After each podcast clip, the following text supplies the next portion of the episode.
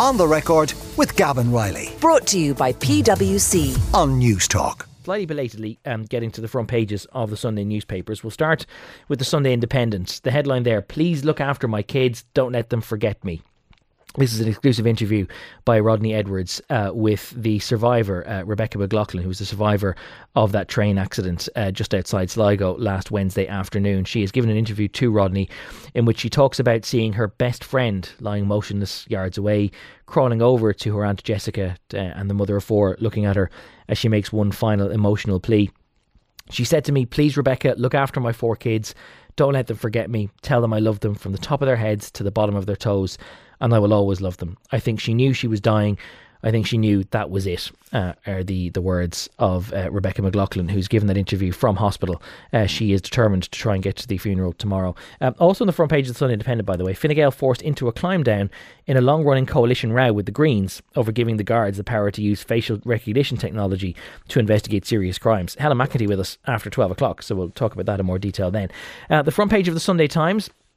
Leo Varadkar has given an interview to their political correspondent Claire Scott. He was speaking in Jersey on Friday, and he has robustly dismissed any suggestion that he could be ousted as leader of Fine Gael. There's no vacancy, there's no contest, and there's no challenge, he declared in an exclusive interview. And far from being blindsided by reports of dissatisfaction uh, with him inside the party, the Taoiseach said, If you go into any staff room in any business or workplace in Ireland, you're going to find a few people that don't like the boss. And they have their reasons, and I can understand that, but there is no vacancy. He also denied suggestions from within the party that he wasn't enjoying being Taoiseach uh, this time around. That's the front page of the Sunday Times. Uh, the Mail on Sunday has done an interview with the parents of Boy B, one of the two teenagers who was convicted of the murder of Ana Kriegel in 2018. Uh, they have said that their son is no monster, but he admits that he should have saved 14 year old Ana when she was being attacked uh, by his friend. Uh, this is the first interview given by the parents of Boy B. Um, it is four years to the day. Um, after uh, boys A and B were found guilty of the murder of Ana Kriegel. Um, boy B's father tells the paper he was a stupid, stupid boy, but our child isn't this monster that people are calling him, uh, he has said in an interview uh, with Garrett McNamee. Uh, and I've left this one till now because I suspect this is where we're going to kick off our chat of the Sunday papers. The front page of the Business Post. The headline Michael D. Ireland is playing with fire in a dangerous drift towards NATO. Uh, the headline over this interview uh, with Barry J. Whyte Ireland is playing with fire during a dangerous period of drift with its foreign policy, and it must avoid burying ourselves in other people's agendas, President Michael D. Higgins has said. In an exclusive interview with the Business Post, President Higgins has given a strongly worded warning about deviating from Ireland's traditional policy of what he calls positive neutrality. He said that the country finds itself in a particularly acute moment, noting that the most dangerous moment in the articulation and formulation of foreign policy and its practice since the origin of diplomacy has been when you're drifting and not knowing what you're doing. He added, I would describe our present position as one of drift. Uh, we are joined in the studio to discuss what's uh, making the front pages by Aileen Hickie, who's the CEO of Parentline and a barrister, and also by uh, Louisa Meehan of Woodview HRM, a dispute resolutions expert. Um, I'm going to come to you, Louisa, because dispute resolutions expertise is something which may be useful here. Now, I don't mean to get all lofty, and, and I'm not talking specifically about what Michael D's opinion is on this issue. But the President of Ireland is elected foremost to be a protector of what's in the Constitution. And the Constitution specifically says that the foreign policy of the state is an exclusive preserve of the government, of the executive branch. So the person who's supposed to be making sure that the dividing lines are observed is getting into an area which is specifically not his preserve. And I wonder whether he might have gotten himself into trouble by doing this. Well, I mean, he he has been known to get himself into trouble in this way a few times, and I mean, he's calling for us to remain neutral. He is not remaining neutral in his comments, and I would agree. I think he's overstepped the mark, and whilst I personally agree with a lot of a lot of what he's saying in terms of Ireland's neutrality and and the the issues in terms of NATO. He should not be the person saying it. There are other people who have the capacity to say it, who are in the right roles to say it. His role is about remaining above the politics of situations like this, whilst he is president. And if he doesn't wish to be president and he wants to talk about politics, away with him. But while he's in that role, he needs to adhere to the rules of that role. And, and I do feel that he's overstepping the mark here in mm. coming out. Do you think people care? Do you think people on the ground are, are as as bothered by this lofty idea of separating who's allowed to say what as we might be in studios like this? I think so. No, I do. I think it matters because I think, you know, at the end of the day, we need to have somebody who's representative of all people, of all views in the country. And that is his job as the president. It is sort of uh, I suppose, superficial in some ways. You know, it's representing us at various state events and all that kind of stuff. But when it comes down and he says his opinion in relation to political views, then he is isolating those individuals who have different opinions. So I agree broadly with his opinion, but lots of people don't agree with that. And, and so they're isolated and they also deserve to be represented by the president. So I think that there is an importance to remaining neutral in that position. Um, not necessarily before it or after it, but when he's in it, yes. Um, Aileen Hickie, uh, first of all, the again parking what he said and whether there's merit to what he has said uh, whether it's wise for the president to get into this kind of turf. Uh, no, uh, uh it, it isn't wise. Uh, I mean, I think you, you know th- th- there's a reason for the separation of powers. So you know mm. there are four. Uh, main kind of fields, if you want to, to, to, put it like that. So there's the presidency, there's the Oireachtas, there's the government, and there's the courts. And there's a reason why they all have their own areas, and there's a reason why there is a separation of powers in the first place. And, you know, the president, yes, he's a previous politician, first of all, but he's now in a, a, a, a position of, pres- of presidency where this is not an area he should be getting into. Now, I, know you just said they're not getting into what he said, but I mean, I well I do, for now we might get into what he said yeah. in a second, but just yeah. the principle first. But, uh, but on principle, he certainly. I mean, I mean, I suppose I feel that he's got himself into hot water a few times recently, mm-hmm. and as he's coming to the end of his presidency, I think he's probably delving a bit uh, deeper and crossing more lines than what he did previously. Mm. Um, and you know, I suppose in a way, what has he got to lose? But you know, it is a constitutional separation of powers, so it's not put there arbitrarily. Yeah. So you know, you, you need to stick within the guidelines of what you're supposed to be talking about, um, and he, he clearly isn't. I mean, you know, I suppose delving into what he actually said. Yeah. I mean, I mean, I, I do think Ireland has a very um, almost delusionary um, uh, um, uh, view on, on its on its neutrality. I mean, I think we're very self congratulatory on our neutrality mm. while not really being neutral at the same time. I mean, because you know, if you actually go into what he actually said, I mean, to be neutral, if we were entirely neutral, we wouldn't be allowing aircraft to refuel in Shannon first of all. We would have a much. Well, a, lot, a lot of people, of course, would rather we weren't. They think that it's a breach of this absolutely. neutrality that we try to. Uh, we we would have a much bigger defence force. We only have about 10,000 in the defence force. We, we should have a much bigger defence force if we were actually neutral. I mean, you know, again, going into if Ireland was invaded, I mean, the, the, the likelihood is, you, you, know, I mean, you know, very small. But mm. if, if we were invaded, we would expect France and Italy and Germany to come to our mm. aid. But we're saying right now, the, yeah, the ones we share the island yeah, with. Yeah, but yeah, but w- would we do it on the other side? So you know, you know, I, I, mean, I think we're you know, there's there's a huge hypocrisy about our neutrality. That's that's how I feel. Yeah, there's there's a broader point in theory, uh, Louisa, that and uh, this this kind of kicked off last night after um, news of of what Michael D had said got into the public domain people were saying, well, you know, he's he's the person with the national mandate that he's kind of got more mm. authority to speak up on this sort of stuff. And and if you think about it more broadly, the president is the only person uh, in in public office in the country whose mandate comes from the whole country. Mm-hmm. That everyone else is elected by their constituency or by graduates of a university or whatever it is. He's the only one who's elected by every adult citizen. Uh, and it's weird then that if we start losing our rag because he has used that mandate to stand up for what he thinks is right. Yes, and and I see that point, but because he is elected by the entire country, he needs to represent the entire country, and no one political view is necessarily representative of the entire country. You know, if you look across the water, the person who was in this sort of presidential role for the longest was Queen Elizabeth, 70 years. People love her or hate her, but you can't question that she maintained an ability to remain neutral on political issues for the most part. Um, whereas President Higgins has very strong political viewpoints on a number of different issues. Mm-hmm. This isn't the only one. Yeah. Mm-hmm. And whilst you may respect his his viewpoints, and to be fair to the man, I think the majority of times that he has spoken out, it has been certainly from his viewpoint to be to the uh, protection of the underrepresented yeah. in Ireland. So ha- he may have some justification in what he's trying to say, but that isn't the job. The mm. job is to represent the, all of the people, no, I, all I, of the mean, views. I think, yeah. But I, I, suppose on that, I think practically every president we've had has crossed the line at some stage. You know, that would include Mary Robinson, Mary McAleese. I think they've all crossed the line at some stage. But that doesn't make it right. I mean, there is a reason for a constitutional separation of powers.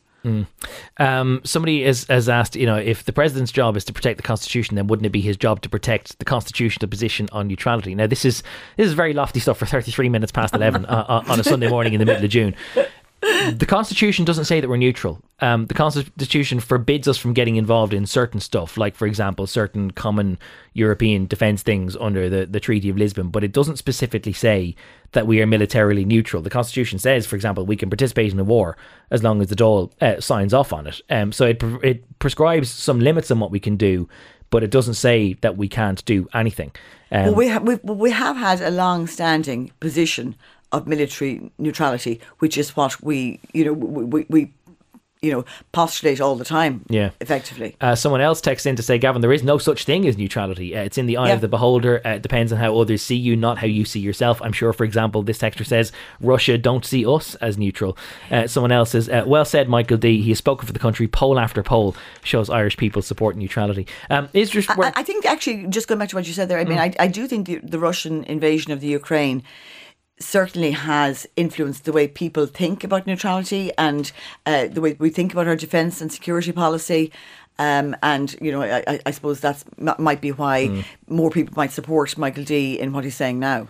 uh, go ahead. Sorry, I was going to say I would agree, and I think Russia, the Russian invasion has impacted on. it. But if you look at the piece on page eleven of the Business Post, Karen Devine talks about neutrality, and she's saying there's three cornerstones to it. So non-involvement in wars. We're not involved in the Russian war directly. We provide support.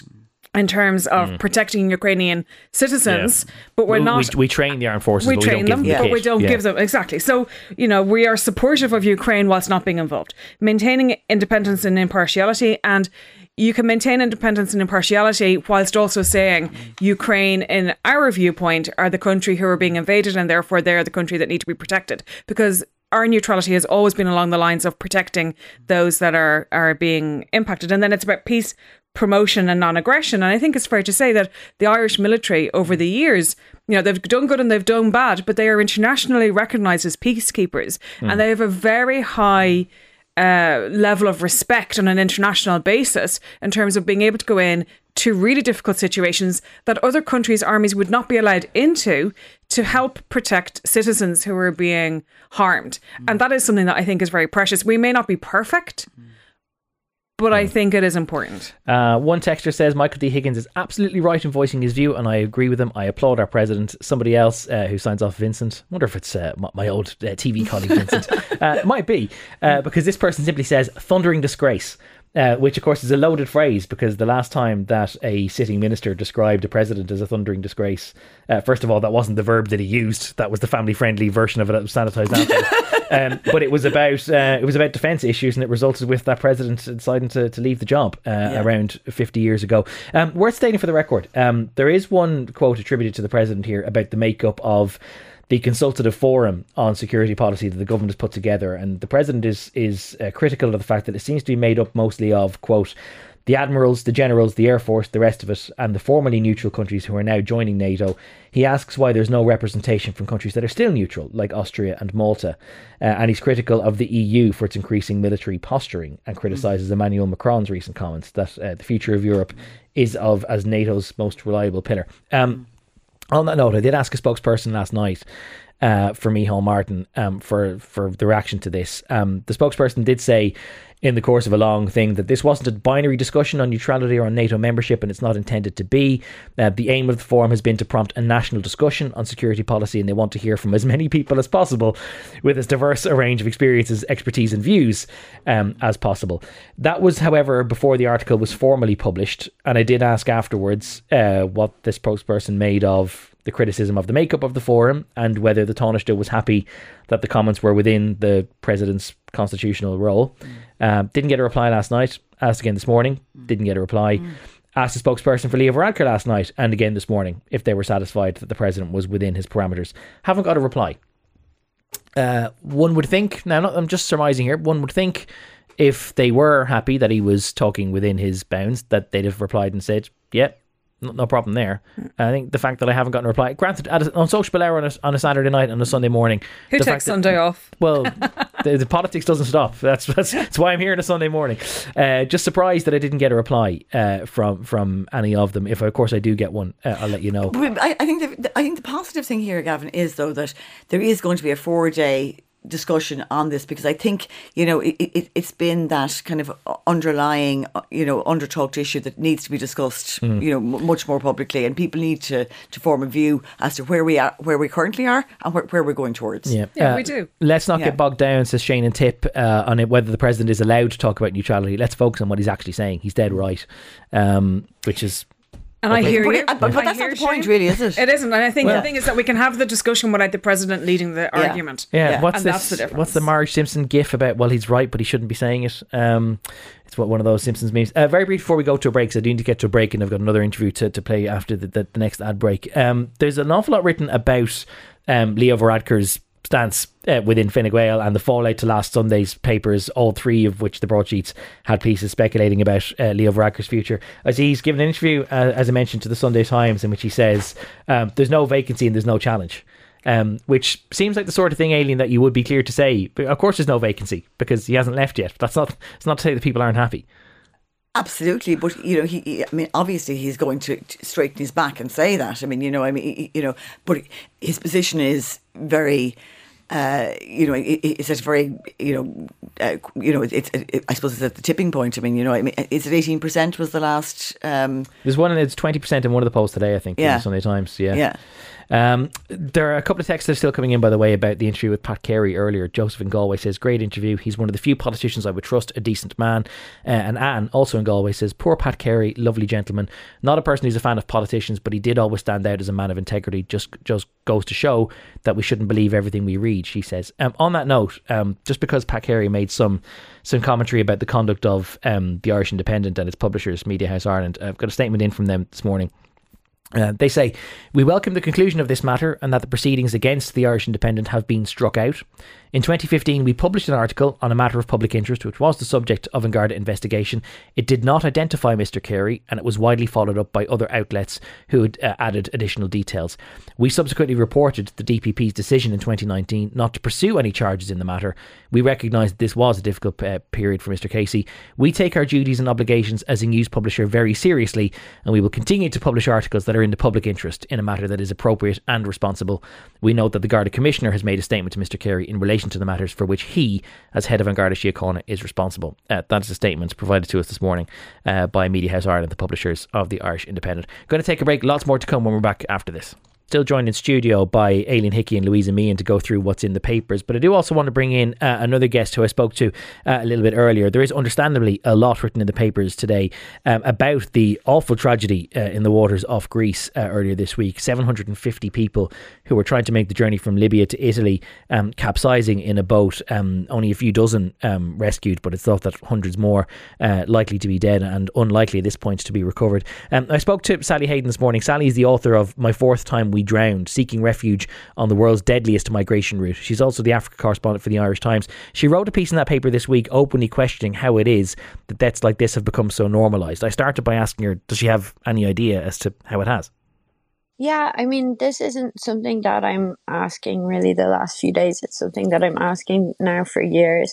And actually, that piece in the Irish Times, I, I wrote pretty much a version a few months ago when there was another massive shipwreck um, yeah, it, it's completely horrific. And I think we need to keep reminding people of the actual scale of the overall death toll. Since 2014, more than 27,000 people have died or gone missing in the Mediterranean Sea trying to reach Europe. And that's said to likely be an underestimate because people are going missing without even being documented. Um, yeah, how has that been normalized? That's a question that I've been asking myself for years, like I said, and I've wondered as well as a journalist, have I played a role in that? You know, when we put, for example, migrants in the headline, is that kind of a way of allowing a reader to switch off and go, you know, kind of disconnect from the fact that these are people like us, you know, people with families, with hopes, dreams, people who are going to be mourned. Um, and yeah, uh, on top of that, like not to overly plug my book, but I do think that there are systems that are being set up that separate people making these journeys from the rest of us and stop us from hearing their voices. And yeah, listeners can read it to get more information on that. Well, on, on that note, because it does seem like a very salient point given what we've been discussing this week, do, do you want to give us a, a little insight into the sort of systems that you believe are being set up to create this distinction in people's minds? Yeah, I mean, so basically, I started reporting on this quite extensively in 20, uh, sorry, 2018, um, focused on the central Mediterranean, which is known as the deadliest migration route in the world. But I uh, began getting messages from people who were inside Libyan migrant detention centers, and they basically had tried to cross the sea to get to Europe and had been intercepted, um, you know, through EU policy effectively forced back to Libya and locked up indefinitely. And they were prohibited from having phones. You know, they were like even communicating was very, very difficult and very, very dangerous. And for me, like getting those first messages and suddenly like being in communication with people who are being impacted by the kind of, you know, what people call fortress Europe now, the increasingly hardening uh, anti-migration policies, that really made me realize that we're not hearing the voices of people making these journeys, certainly not enough. And, you know, that, that, yeah, there's, you know, I don't know. There's there's like a lot of systems in place. Like when we hear sound bites from politicians, when we even hear press releases from the UN and others, they might not actually be totally accurate as to portraying the situation mm. and that is going on. Uh, this is maybe get, getting a little bit into the weeds, but just th- those people that you mentioned there, if they're in Libyan um, detention centres, are they effectively being punished for trying to flee in the first place? Yeah. So what we have since 2017 is EU policy that um, it's kind of a circumnavigation of international law. So responding to what they saw as kind of the general European public's desire not to have any more migration to Europe or to very much limited. Um, there's been a lot of very harsh policies that have been enacted that are basically trying to securitize borders and make it very, very difficult for people to cross them. And one of those is in the central Mediterranean um, basically the EU conducts surveillance, so flies helicopters, planes, drones, and spots refugee boats, but then also supports the Libyan Coast Guard to intercept those boats and force people back to Libya. And there they're generally locked up indefinitely. Okay. And that's that's a circumnavigation of international law because European vessels would not be able to return people to Libya. And and that's been, you know, the ICC prosecutor, among others, an independent UN fact finding mission has said that um, this is leading to crimes against humanity against refugees and migrants. That is uh, Sally Hayden, who's the author of My Fourth Time We Drowned Seeking Refuge on the World's Deadliest Migration Route. She's also Africa correspondent for the Irish Times. Uh, we actually recorded a far longer conversation, which we just don't have the time uh, to air all of uh, today. So we're going to put out the whole thing uh, as a podcast that'll be available on the show page shortly on newstalk.com and on the Newstalk app powered by GoLoud, that full chat uh, with Sally Hayden um, of the Irish Times. Uh, still joined in the studio, meanwhile, by uh, Aileen Hickie, who's a barrister and the CEO of Parentline, and Louisa Meehan of Woodview HRM. Um, there's one piece which we were just discussing there, um, the, the front page story on the Mail on Sunday, an interview with the parents of Boy B, um, who was convicted four years ago today. Um, of the murder of Ana Kriegel. And um, Louise, in particular, you had just some thoughts on, on some of the broader themes that's raised by by going back over Boy B and what he did and how society's treated him. Yeah, I mean, look, I, I read through the whole piece. It's just so desperately sad. But my question is really about the criminal justice system. And when we're looking at children who were 13 years old when this incident happened, the two boys in the in the case, being treated in what is basically an adult system. I have grave concerns about that. You know, from the very beginning, in terms of being interrogated by Gardaí, who I'm sure treated them with kindness, but it's still Gardaí in a Garda station, a very intimidating situation. Boy B clearly, based on the evidence from the guards and his parents, caught himself up in knots of not telling the truth and not maybe describing what happened accurately. How many of us at the age of 13 would have done anything different? We wouldn't have known. How do you say what happened? Something that is such an adult thing to have happened and to be able to articulate it effectively and answer questions from strangers mm. without having real supports there. So I think we need to step back and say, putting in rehabilitation supports, looking at the root of what caused the problem in the first place, Yeah. and prevention, and you know, rather than punishment. There, there is a broader question, Aileen, and I'd be interested to get your perception on this with your, your professional hat on as a CEO of, of a, a group like Parentline. That for adults, although there's so much talk about um, rehabilitation and diversion programs and, and the likes, and what can be done when somebody is in prison, that certainly for adults, the point of prison is to be a punishment. It's to deter you or to deprive you of your liberty uh, in exchange for what it is that you've done. I wonder whether we kind of need to just reimagine that when it comes to younger offenders, w- whether the point of prison should be just to deprive you of your liberty or whether there should be something, a bigger part of the puzzle. 100%. Now, I mean, I suppose the difficulty here is that you have to see it from the point of view of the victim and the victim's family. So the victim and the victim's family are understandably going to look for some form of punishment on you know on, on, on the attacker or uh, you know on the on the on whoever conducted the crime um, but you know it is very difficult to see what is to be gained from a 14 year old being put in, in being put in prison for 15 years. I mean you know and, and that's the ter- that's that's what they were both But, given. but although and, and boy was- b in particular it, was, it is worth saying that like, this was a, a premeditated action, and, and there was a lot of debate within the judicial system about whether to try them as adults or children. Uh, no absolutely absolutely They reached their clu- conclusions for a reason. Yeah, absolutely. Um, now, and again, you know, and I think Louise referred to this. I mean, I suppose you, you can look at it, it, particularly, I suppose, from boy B's point of view, where he didn't actually conduct the murder. But I mean, yes, but he was a coward and he was weak, and he certainly could have stopped what was happening. Um, but I, I suppose what I'm trying to say here is that, you know, I mean, as the mother of you know, boys of around that age, you know, it, it, boys don't see consequences. That boy certainly didn't see consequences. The boy A probably didn't see consequences either.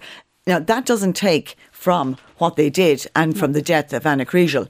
Um, but, you know, again, I suppose what I'm trying to say is that it's very difficult. Know, like th- those boys will be close to thirty. Uh, well, particularly boy B will be close to thirty when he gets out. Yeah. Like what? if, he- if indeed he does get out. if yes. indeed he does get out, um, like what what would have been gained, you know, by that? I mean, I mean, I think, and you referred to it there, Gavan. I think possibly there are ways to reimagine, you know, ensuring that you know that that punishment has been given and that the dues are paid, Hmm. but without maybe doing it in the way that it's being done currently. Yeah. And, and actually, and- and that's actually a much wider point of view because actually there there are a lot of people in prison, you know, for, for short term sentences, and you know they don't even get to go into programs because they're there for such, for such, for such a short period of time that there's no gain whatsoever. there's you know, a it- it's just and there's to it. overcrowding in prisons, and, and you know there's a huge issue with the whole prison system. Full stop. Uh, there is one um, passage which really jumps out for me from that interview with the parents of Boy B. Um, recalling the moment that her son's sentence was read out, uh, Boy B's mother said it was shock. I was numb completely. Shock. I couldn't speak. He, uh, meaning Boy B, turned to me and said, "Am I guilty?" And I said, "Yes, uh, they found you guilty." Um, that he just such, such was the overwhelming um, moment in the court that Boy B wasn't even sure if he had been convicted um, of the murder of Ana. Can I just say one one other thing, Gavan? Sure. And it's, it's it's slightly different to what you were saying there. One thing that I have a huge difficulty with, and every time I've reread anything to do with the Ana Kriegel murder. At some stage in the narrative, it is repeated what the boys said about her, you know, and I'm not going to repeat it here and there, but, you know, their description of how she was perceived by others and what she wore and all the rest of it. Mm. I mean, I don't, I, I, I hate the fact that that's repeated so constantly and, and there's no necessity because, it, you know, it, it, it you know, it, it doesn't, you know, sound good for her and, and it sh- certainly shouldn't be out there. Yeah. And I think it comes back to like we need to educate young people so they Yeah. don't end up in these situations in the first place. Yeah. And if they do end up in this situation, we need to provide supports so that they don't end up there again or that other people learn from it. Like we really need to be more creative in our solution finding. Uh, just to finish on a, on a slightly lighter note, uh, by the way, I do want to say that I'm thinking of the parents of, of Yeah, Ana Kriegel uh, today because this it's a very difficult thing even for them to be confronted with if they go into a shop and see that uh, on the papers. Uh, page 13 of the Mail on Sunday. Um, This is the, the real um, modern difficulty. A traditional luscious mouthful of softly whipped cream paired with a choc. I should be reading this with a Marks and Spencer's voice. This isn't just an ice cream. This is a traditional luscious mouthful. I'm available for voiceover work. by the way, Nigella Lawson's voice is what you need. Softly whipped cream paired with a chocolate flake or a tangy fruit filled scoop or three of intensely flavoured handmade gelato. The country, it seems, is lip smackingly divided. All of this at a time where they're getting rid of the chalk ice, Louisa. Like, what's what's what's become, what's become of the country? Well, I don't think we should get rid of any ice cream. We should just increase the variety and the options, and we should maintain all of our ice cream because it is so precious. We seem to have an obsession with ice cream in this country. You know, making it and most certainly eating it. There's a in Glenealy where I live. We have a fabulous ice cream parlor opened about a year ago, and people travel from miles around to get ice cream. It's brilliant.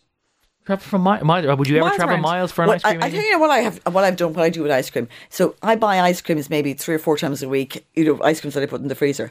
I've taken them to hiding them in the bags of frozen broccoli because The one bit it's the only way that I know there'll be an ice cream left is if they're hidden in the bags of frozen broccoli. Uh, the the the, cho- the death of the chalk ice, I have to say, I, I, I do find very sexy. I'm very fond of a chalk ice. Um, having that said, the fruit pastille ice cream is by far my favorite. There's, there's a lot to be said for the fruit pastille lolly. Yeah, yeah, uh, that- that's- breed of uh, Linnalla ice cream, Irish ice cream in County Clare, uh, says customers are now much more discerning. If there's a raspberry ice cream, they want to taste the raspberry and see raspberries in it. If Yeah, it's I think people have pistachio- gone too fancy. I have to say Yeah. that, you know, I'm and, not- and all that fancy sorbet and stuff. I I'm mean, I. I don't know what was. Do you know actually my favourite times was when you go to the shop and like a lady would cut you a slab of vanilla ice cream and stick I a wafer it on at either home. side. I have my wafer. I love and my that. slab of Right. ice cream. Well, on, on that note, look, it's 18 degrees and it's a lovely sunny Sunday in the middle of uh, of summer. So we'll let you home to your, your wafers and everything else. Uh, thank you both uh, for coming in today. Aileen Hickie, who's a barrister and the CEO of Parentline, and Louisa Meehan of uh, Woodview HRM Dispute Resolution Expert. On the record with Gavan Reilly. Sunday morning at 11. Brought to you by PwC. Great minds think unalike. Different skill sets, diverse opinions, it all adds up to the new equation. On Newstalk.